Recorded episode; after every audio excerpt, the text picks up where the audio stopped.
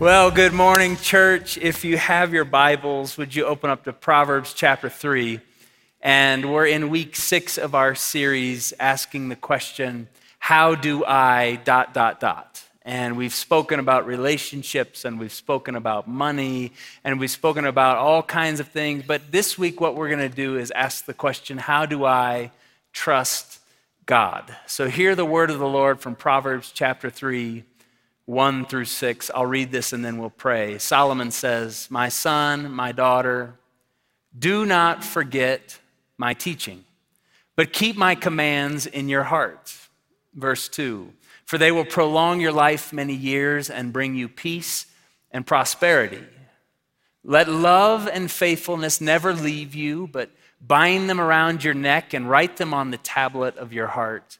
And then you will win favor and a good name in the sight of God and people. Verse 5, iconic passage trust in the Lord with all of your heart and lean not on your own understanding. In all your ways, submit to him, and he will make your paths straight. Can we say amen today? Let's pray, Lord, settle the heart of the preacher. I need your peace. Lord, I depend on you, not by power, not by might, but by the Spirit of the living Lord God. Lord, I pray that you would change our hearts and transform us today. If we have come here to be entertained, we're wasting our time. If we've come here, Lord, to be tricky and to be gimmicky and to just have cheap entertainment, we're wasting our time. Lord, we need the God of heaven and earth to speak. We need you to make us a holy people. We need you to put us back together again. So may the words of our mouths and the meditations of our hearts be acceptable in your sight. O Lord, our strength and our Redeemer. And we pray these things today in the name of the Father and the Son and the Holy Spirit. And all God's people said, Amen. Today, the Lord is reminding us of what He's called us to, which is maybe the scariest thing we could ever do which is live by faith. I don't like to live by faith. I like to live by dependence on myself. Can we just be honest in church today? I'm, I, come on now. Uh, oh, let's live by faith. Oh, that's so great. That's so fun. No, it's not. It's not. I like to live, I don't need, I don't want to be needy. I don't want to be dependent on anyone. Jesus taught us to pray, give us this day our daily bread. I want to pray, give me this year my daily bread and get out of the way and I'll manage it just fine. I'll see you at December. But, but, but trust in the Lord with all of your heart, Solomon says. Now, I want to suggest to you that we all live by faith every day and we may not even recognize it. You go up to the water fountain out in the lobby, push the handles, the water comes out, you start drinking it. You don't know where that came from. Here you are living by faith. Oh, just trusting that the world is good. Just trusting that there's no waterborne illness. Just trusting that this is clean, this is good. Like we live by faith. You sat down in that chair after worship and after greeting each other, and none of you went, Oh, I hope this goes well. You just sat down. Like you just trusted there's, the world is good. God's going to catch me. This is what uh, we get on these metal tubes, these long cylinders of metal, and we fly up to 35,000 feet and we go 500 miles an hour. Do you understand how crazy that is? That we do this? Like, eh, I heard a comedian once say, like, you're sitting in a chair in the sky. Like, everyone on every flight should be constantly going, oh my goodness! Ah! For two hours until you land, and then you should take a deep breath. But we don't do that. We, we live by faith every single day. Think about a child, newborn baby, made no decision to come into the earth, and yet comes out of the amniotic chaos and out into this bright world, and there they are being held by someone they've never met before. And, and essentially, what they're saying is, Please love me. Please feed me.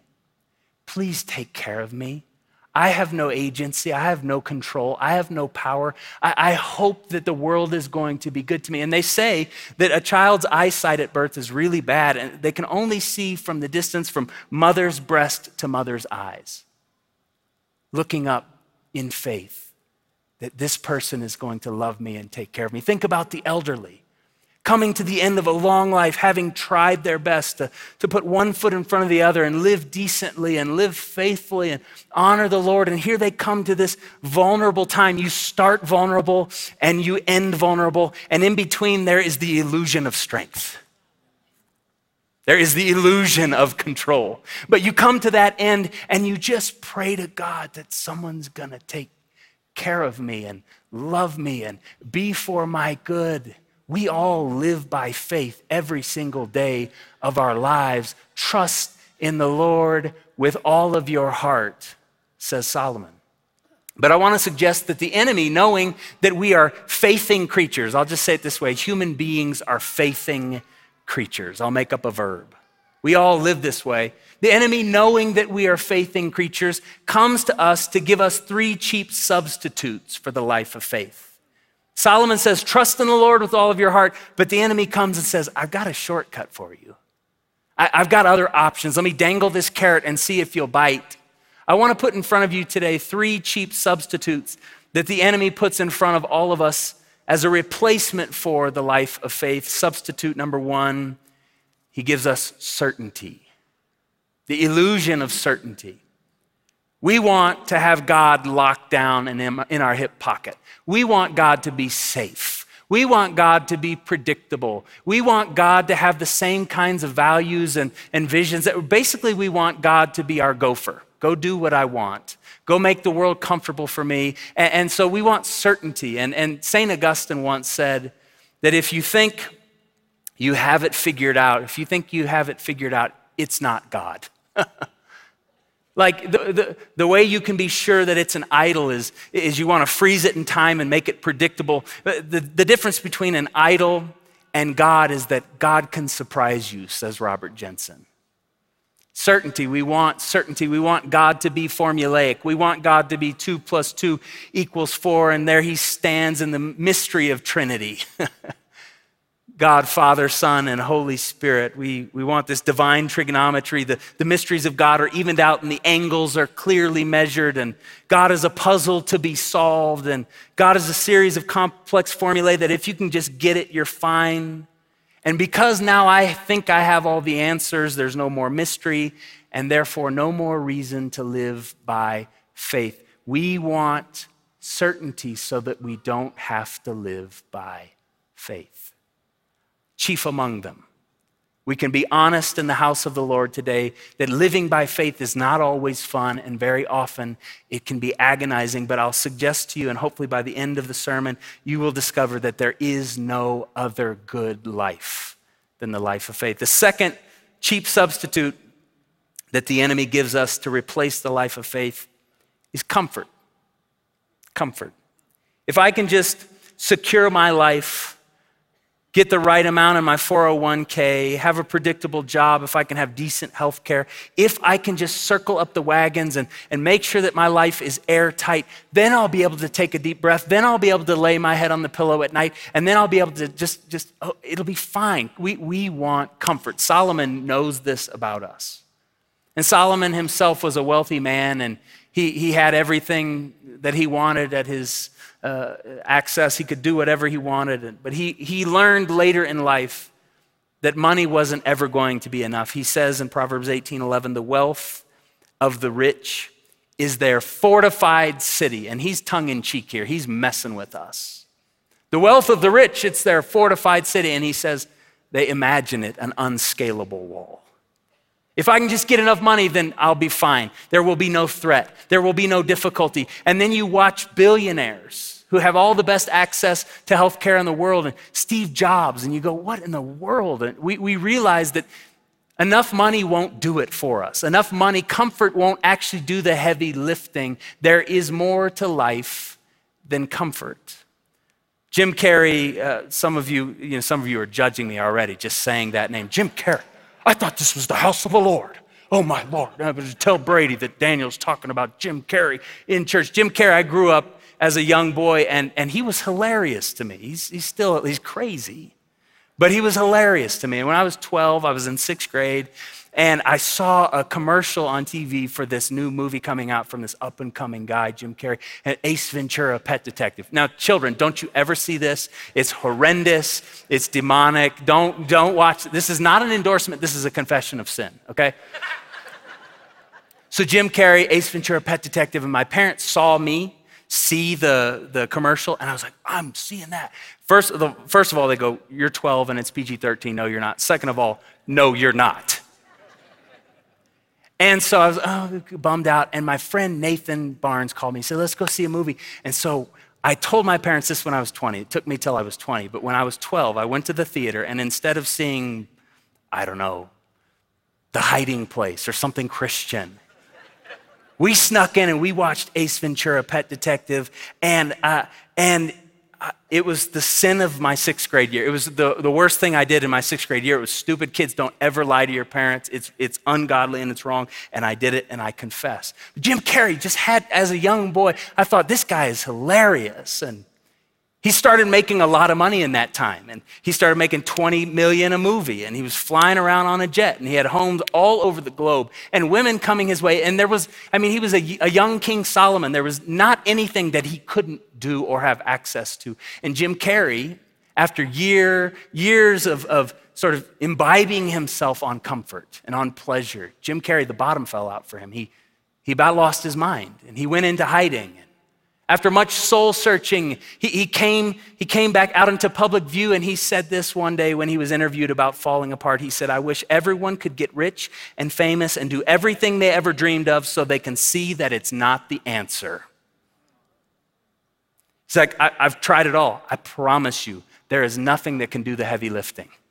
I've tried it all, and I've tried to secure my life, and there's been no comfort that I've been uh, uh, that's been unavailable to me. But it just doesn't do it. There, you can have deep pockets and a bankrupt soul. And Jim Carrey said, "Comfort will not do it." That's a cheap substitute that the enemy comes and dangles in front of us. The comfort of certainty, and, and the ch- substitute of cheap comfort. And the third thing that the enemy puts in front of us is cynicism. One end of the spectrum, we've got certainty. God has figured out. We, made, we, we pinned him to the ground and he tapped out uncle, and now he's in our hip pocket. We've got God figured out. We've got deep pockets, but bankrupt souls. We, we think we can build a meaningful life on comfort. But the other end of the spectrum from, from certainty is cynicism.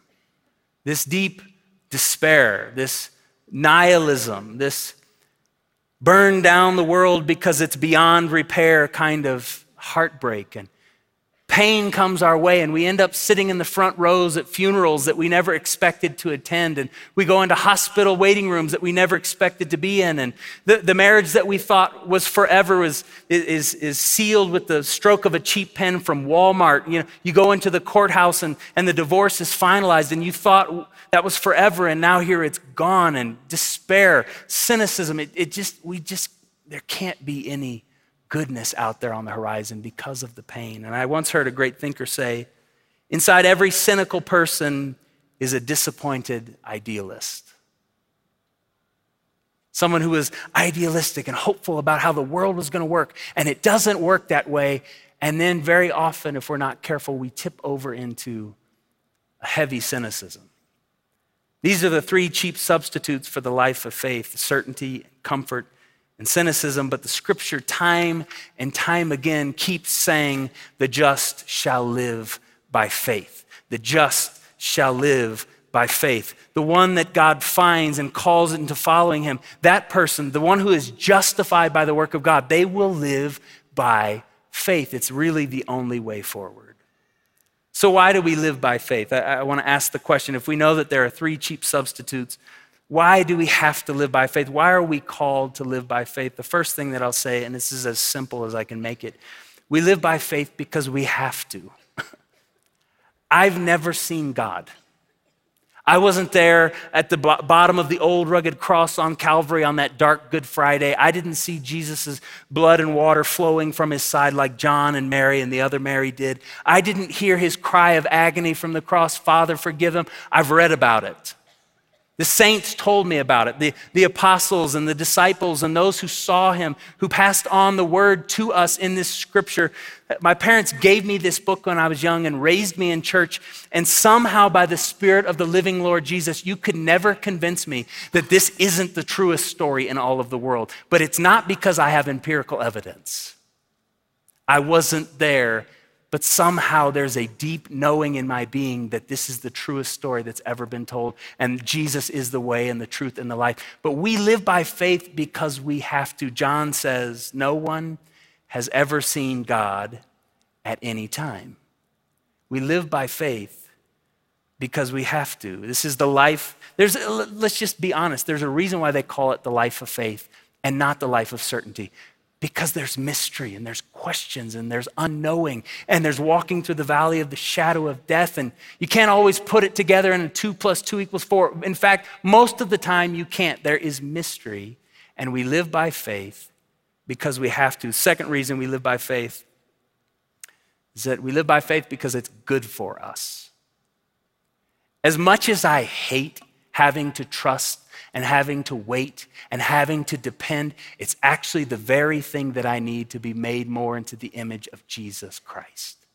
We live by faith because it's good for us. And you look at the scriptures from, from Abraham and Sarah from the very beginning on, these people, God finds people who started off weak and become strong. That's what the Bible is full of. Stories of people who started off weak who became strong. When he found Abram and Sarai, they were, they were locked in in comfort. They were at home in Ur of the Chaldees and they had deep pockets, and dad was a landowner and huge crops and huge pastures, and it was all locked in.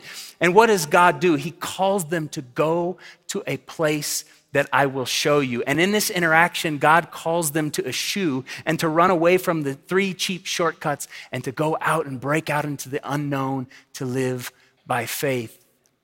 And what happens in that story is Abram and Sarai, their barrenness is really, it was real, but it was also a metaphor for their life pre faith. and when they obeyed God and followed him out into the unknown, they started bearing fruit. Their lives started to abound. We live by faith because it's good for us.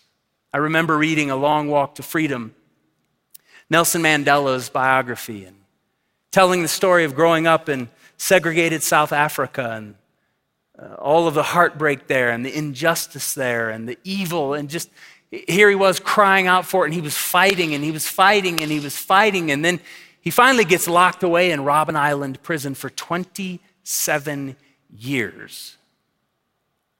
And he tells the story about being there, and he went in and he was angry and he was vengeful and he wanted to get him. And, and, and who wouldn't? That's totally human to feel that way. But he says, by the end of 27 years, God had softened my heart and he'd made me to love and he had taught me to bless those who curse me and to pray for those who despitefully use me. He taught me to turn the other cheek. He taught me to go the extra mile. He taught me to give to those who are hungry and feed those who have cursed me. And in doing so, the kingdom of God comes, the life of faith is good for us.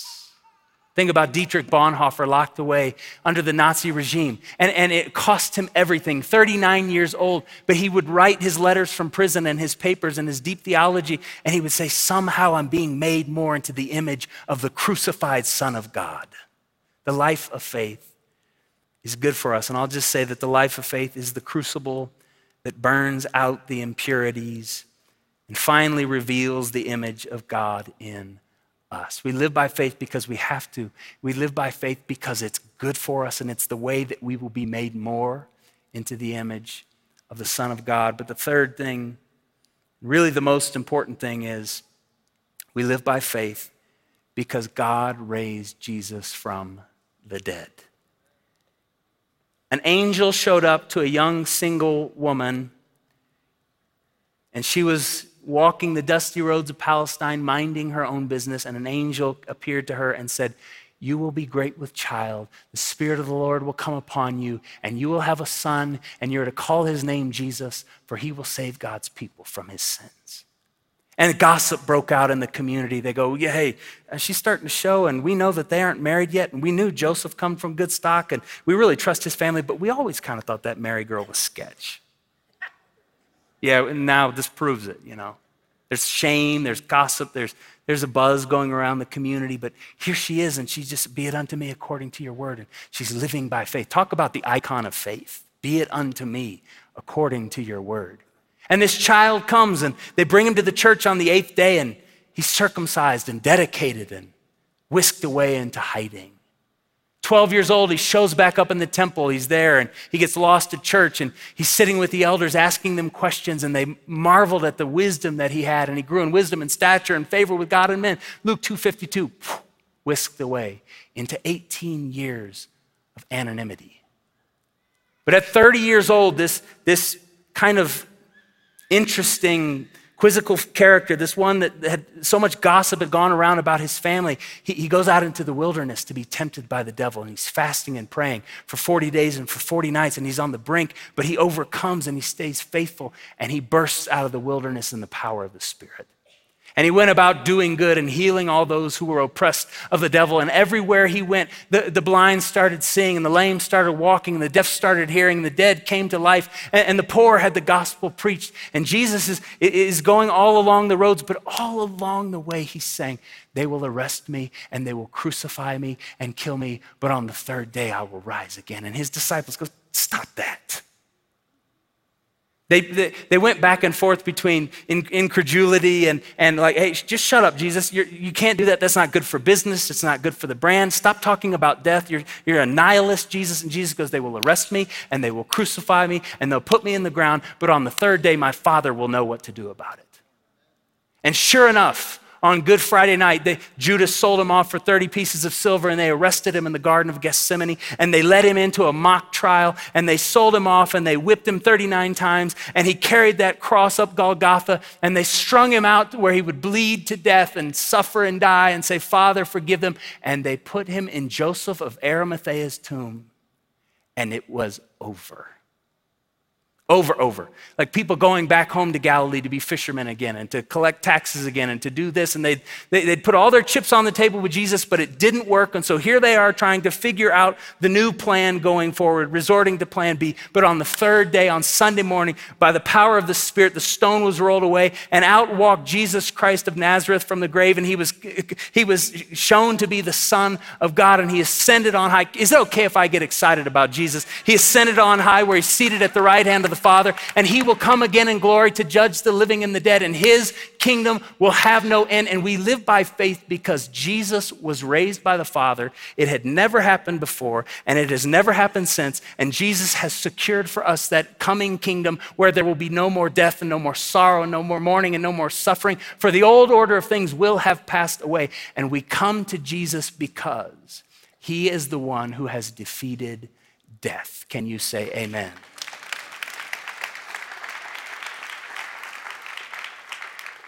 Frederick Buechner, one of the great writers of our age, he's in his 90s now. And he said something as beautiful and as simple as it can get. Resurrection means that the worst thing, death, human death, being put into the grave, the worst thing for us is not the last thing. The worst isn't the last thing about the world, it's the next to last thing. The last thing is the best. It's the power from on high that comes down into the world, that wells up from the rock bottom worst of the world like a hidden spring. Can you, can you believe it? The last best thing is the laughing deep in the hearts of the saints, sometimes our hearts even.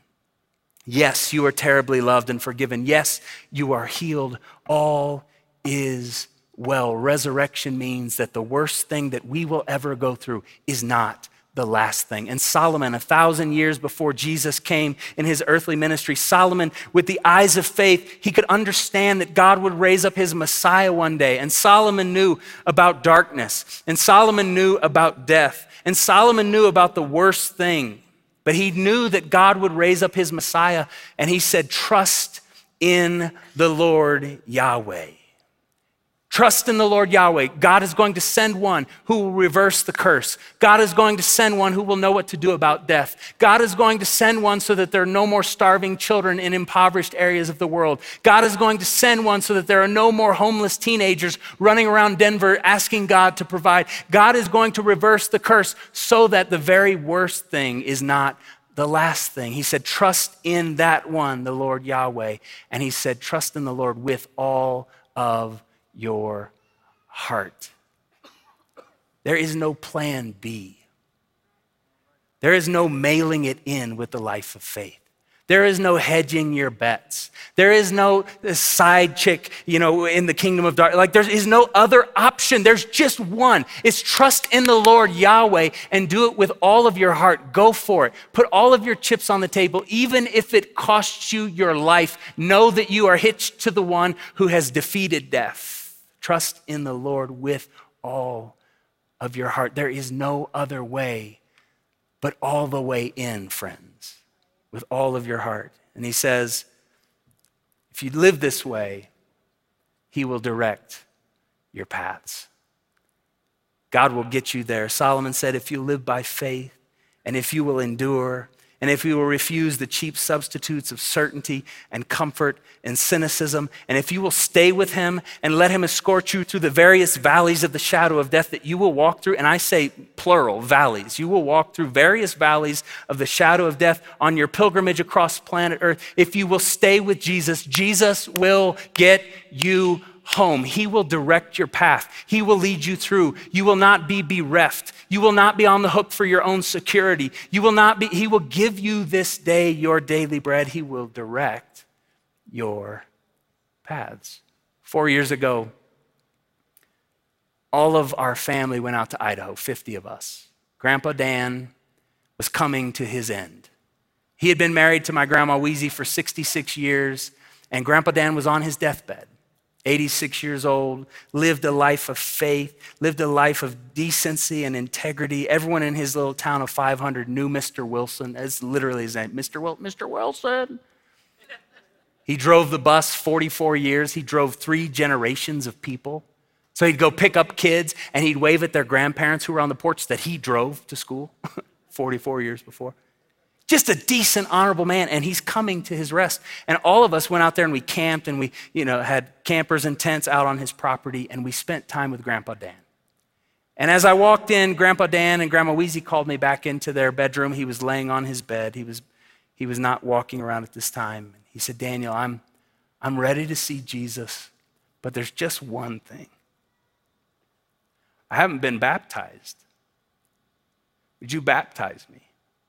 And I said, Grandpa, I would be honored to baptize you. They put him out in the bed in the living room, and all 50 of us, I think at that point he had 23 great grandchildren. All of us were in the room, no one missing. And he, the Spirit of the Lord came on him. I saw it with my own eyes. He was weak. He was, he was, his eyes were closed, but the Spirit of the Lord came on him and he got a second wind. And he sat up in his bed and he called us one by one, starting with his oldest child, Christy, Danny, his son, Becky, my mom, Nate. Then he went to his grandchildren and their spouses. And then he went to his great grandchildren, called every single one of us by name, and he laid hands on us and he blessed us and he kissed us on the cheek. And then after the 50th person, he laid his head back down. We baptized him. I put water on his head and wiped it with a blue towel, and water on his feet and wiped it with a red towel. I've got those towels up in my office. And he laid his head down after being baptized just a couple days from entering his rest, and he said, There is no more fear. The Spirit of the Lord was thick in that house. And then we all had, in the next two days, we all had to leave, go back to our lives. And he was coming to his end, and we knew we would be getting back on planes to come to his funeral. My cousin, my youngest cousin Lene, stayed around, and she was in this living room, and Grandpa was laying on the bed in front of the big windows overlooking the river, and he, it's just him and Jesus now. You know, when you come to this moment, they, the saints call it a thin place between heaven and earth, and really there's just an enmeshment there. It's, it's, it's heaven and earth. And Jesus is calling him home, and the angels are ascending and descending. It's holy ground. And if you've never had that experience, I pray that you get to experience a saint someday, old and gray, ready to meet Jesus, because there's nothing holier than that moment. My cousin Lene is there, and it's just her and Grandpa Dan, and he doesn't know she's there. And he's interacting with Jesus. And I want you to see this 30 second video of Grandpa Dan getting, to, getting ready to enter his rest.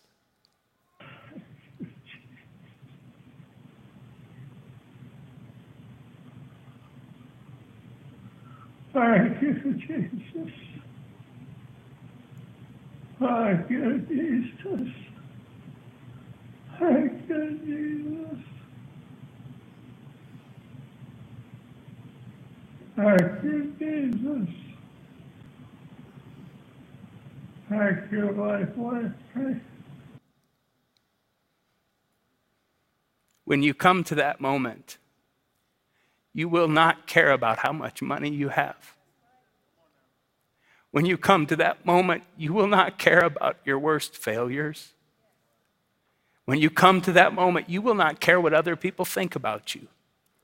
When you come to that moment, you will not remember the great accolades and any of the good press that you got all you're going to have is the interaction back and forth, face to face with the one who was and is and is to come. You will only have, thank you, Jesus, for your mercy endures forever. Thank you, Jesus, for the worst thing is not the last thing. Thank you, Jesus, because you conquered the grave. Thank you, Jesus, that you bled out for us because you loved us, and with your blood you purchased people for God from every tribe and tongue and nation and people group. Thank you, Jesus. Holy, holy, holy, holy, holy. And Solomon knew that. And so he says to us today trust in the Lord with all of your heart and lean not on your own understanding. In all of your ways, acknowledge him. And friends, he will direct your path. If you stay with Jesus, you will make it home. Can you say amen? Stand with me today.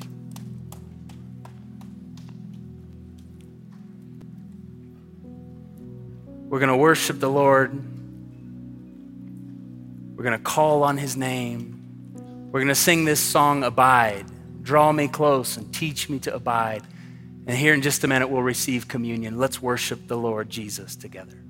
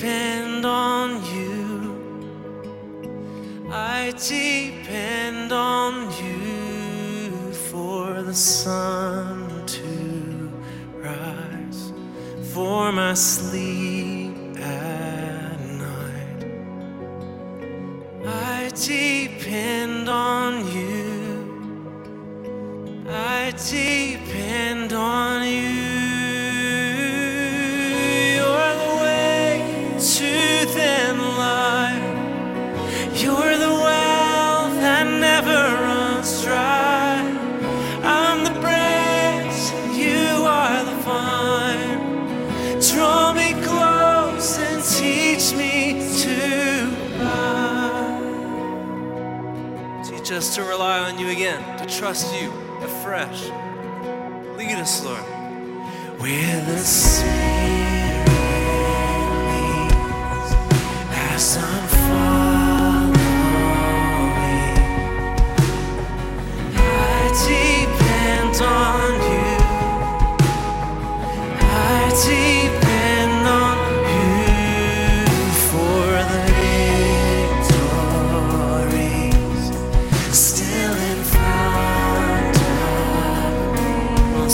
trust. I depend on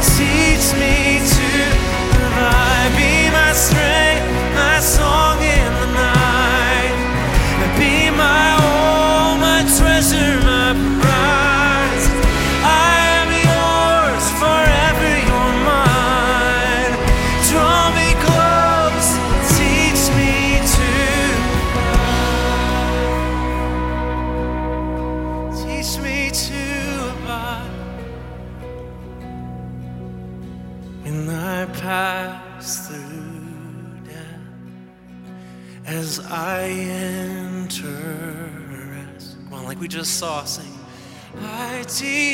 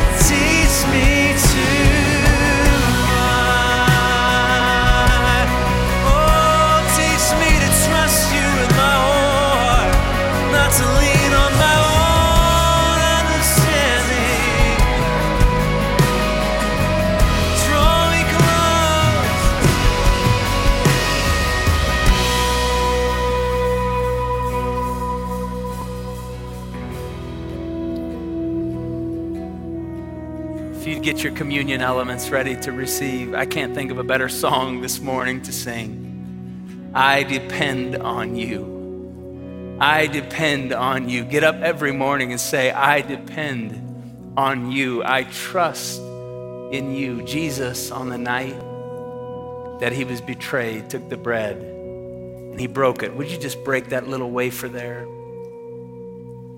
He broke it symbolizing the brokenness that was coming to his body just hours later.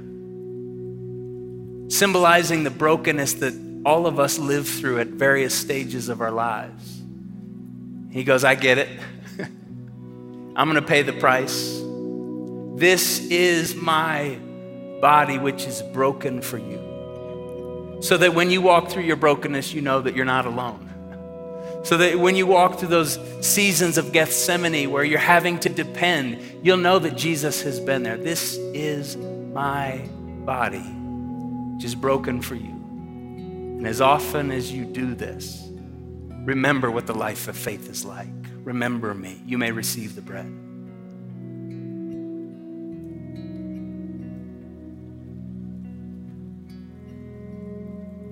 On the same night, Jesus took the cup of wine. He said, This cup is the new covenant given in my blood. Again, a statement that the life of faith, there are no shortcuts. It costs everything. it just does. But Jesus said, I'm going first. This cup is the new covenant given in my blood, and it's given for the remission of your sins. Every time we take a cheap shortcut, every time we try to build our own little idols, Jesus goes, I've got it covered. I'll wash it away. I'll bury it in the sea of forgetfulness, and I'll give you joy. So today, Jesus, we receive from you forgiveness of sins. We receive from you newness. We receive from you the new covenant cut in your blood. And we thank you that you've cleansed us of our sins. You may receive the cup today.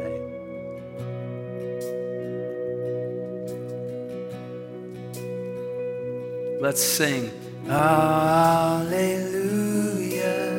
Come on, church. Hallelujah, for the Lord God Almighty reigns. Hallelujah. For the Lord God Almighty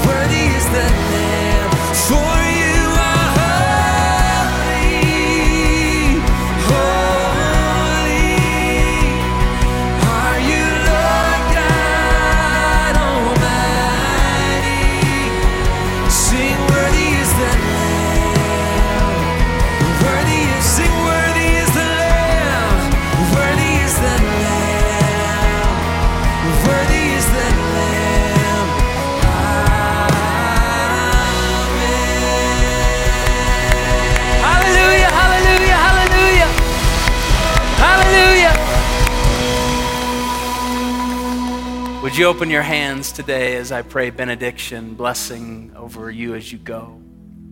Father, I pray that you would teach us to trust. Teach us to go the long haul with you. As we enter rest, as we pass through death, as we come to that moment, help us to be able to say, Thank you, Jesus. Thank you, Jesus. Thank you, Jesus. Thank you, Jesus. I pray that we'd be a people that trust in the Lord with all of our heart. Lean not on our own understanding. In all our ways, acknowledge you and trust you to direct our paths. I pray today for you, church. May the Lord our God bless you and keep you. May he make his face to shine upon you and be gracious to you. May the Lord lift his bright, smiling countenance upon you and all of your people, and may he grant you peace today in the name of the Father and the Son and the Holy Spirit, and all God's people said, Amen. Let's give the Lord thanks for what he's done here today.